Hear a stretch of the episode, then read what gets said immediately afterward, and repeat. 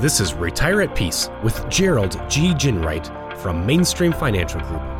When a part of your financial strategy is out of tune, your long term goals, your retirement savings, and your legacy can all suffer. With many years of experience in the financial industry, Gerald provides his clients and prospects the information they need regarding Social Security, retirement income planning, wealth management, and much more. Listen in as we address your financial concerns and provide helpful solutions to put you on the path to achieving your retirement goals. And now, here is Retire at Peace with Gerald G. Ginwright. Hello and welcome back to Retire at Peace. This is Gerald G. Ginwright with Mainstream Financial Group. If you would like more information about what you hear on today's show, give us a call at 888 324 0589 or visit us online at retireatpeacepodcast.com. And while at my website, click on the radio page and check out our past shows and subscribe on Apple Podcast or Spotify. President Joe Biden's recent signing of the Inflation Reduction Act has drawn significant coverage in both general and financial news sectors. While the bill's name is fairly straightforward, as with most pieces of large legislation, the details are anything but.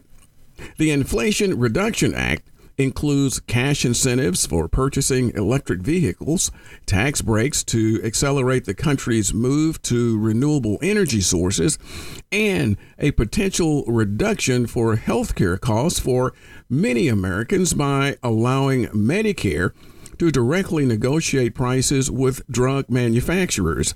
But that's just the tip of the legislative iceberg. On today's show, we're going to peel the Inflation Reduction Act apart in a way that hopefully provides a deeper understanding of what this massive piece of legislation could mean to you, your wallet, and your financial strategy. A Time article, What You Need to Know About the Inflation Reduction Act, has some excellent information for us. First, we should note this certainly wasn't a piece of bipartisan legislation. The bill passed the Senate on a 51 to 50 vote on August 7th. It then squeaked through the House in a 220 to 207 vote on August 12th. President Joe Biden then signed the legislation into law. Many of you will likely recall news stories several months ago regarding Biden's proposed Build Back Better legislation which was essentially a much larger proposal that included many of the elements of the Inflation Reduction Act. After rounds of negotiations, it was clear Build Back Better wasn't going to make it through Congress, and thus the scaled down Inflation Reduction Act was born. I think that it's fair to say that climate change is one of the bill's top priorities. It invests more than $360 billion in energy and climate change programs over the course of the next decade. That includes significant incentives for those looking to purchase electric vehicles. In hand with that, it supplies tax breaks designed to increase the pace of the United States shift to renewable energy. Those who support the bill claim it may reduce carbon emissions by almost 40% by the year 2030, which is about 10% less than Biden was hoping for in his Build Back Better legislation. However, goals and reality are two different things, so only time will tell us if 40% is accurate.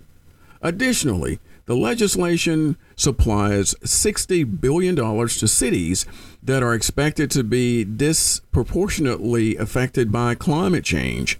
Many more millions will be supplied to Native American communities for, quote, climate resiliency funding. So here is the million dollar question, or I guess in this situation, the billion dollar question how's this going to get paid for?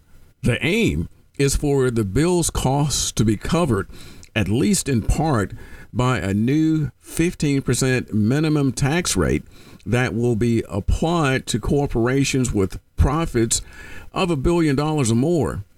The bill also requires companies to pay a 1% tax when they buy their own stock back, while also greatly enhancing the IRS's tax evasion enforcement. The money for the IRS tax evasion enforcement has drawn the most criticism of the bill, with some arguing it could lead to armed IRS agents knocking on doors to conduct audits. But what's the reality? According to a Kiplinger article, the Inflation Reduction Act and taxes, what you should know. The legislation will funnel an additional $80 billion to the IRS during the next decade. However, to date, it is not clear how that money will be spent, though it's anticipated the IRS will use about $45 billion to improve its tax enforcement. That may mean increasing staffing levels and bringing badly outdated processing systems up to date. In fact, to that very point, $5 billion is specifically earmarked for technology. Finally, an additional $25 billion of that $80 billion figure is slated for enhancing the IRS's overall operations. So, the legislation is called the Inflation Reduction Act, which I have to admit is certainly attention grabbing. I mean, given that certainly in the midst of inflation rates not seen in decades, it seems like targeting inflation is the right move. But you're probably wondering if this legislation will actually do something to cool inflation.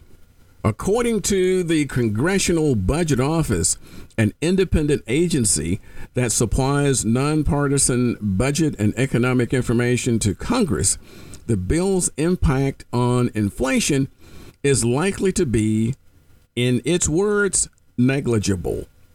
At the same time, however, the Congressional Budget Office is predicting the legislation will reduce the federal deficit by as much as $102 billion during the next nine years.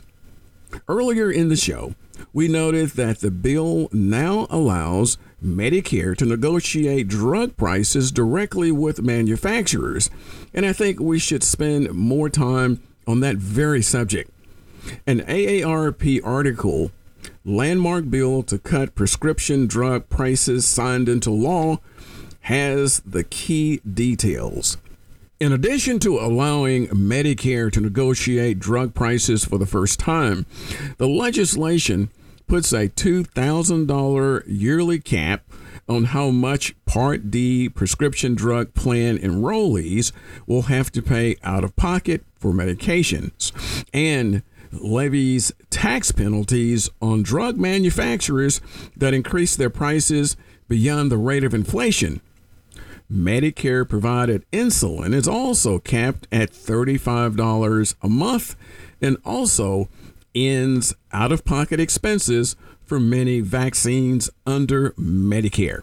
The nonpartisan Congressional Budget Office thinks Medicare may save hundreds of millions of dollars over the next decades thanks to the ability to negotiate the prices on some prescription drugs as well as potential tax rebates to encourage drug companies to keep prices at or below the inflation rate. The newly signed legislation provides a three year extension to the expanded subsidies and other financial enhancements that were first included in last year's American Rescue Plan that were designed to reduce the expenses of health insurance plans available in the Affordable Care Act marketplace.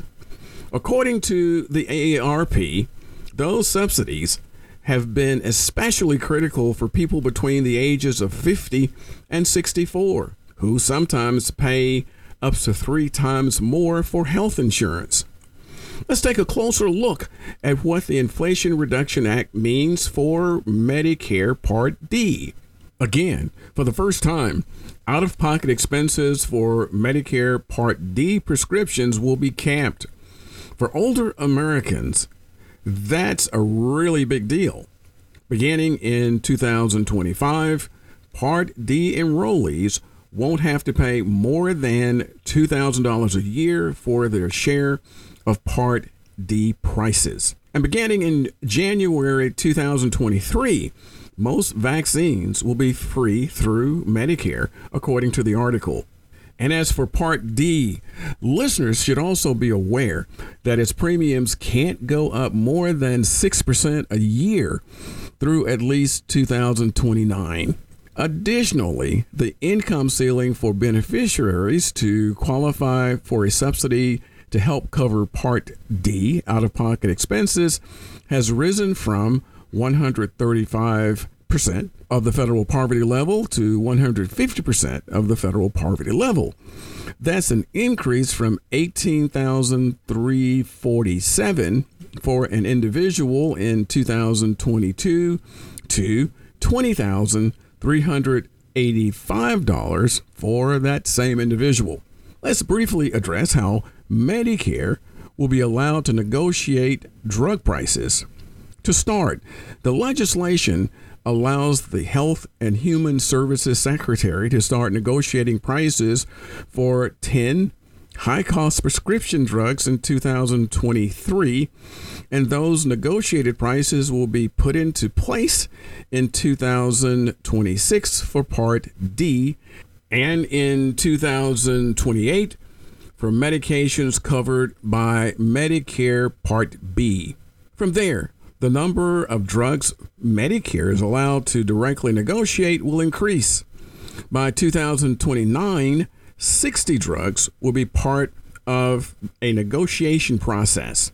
What happens if a manufacturer refuses to negotiate in good faith? According to the terms of the law, if a drug manufacturer walks away from the negotiating table, the federal government can hit them with a tax of as much as 95% of their sales from the previous year. Clearly, that's a potential hammer designed to provide drug manufacturers with a clear incentive to continue negotiating until a mutually agreeable price is determined.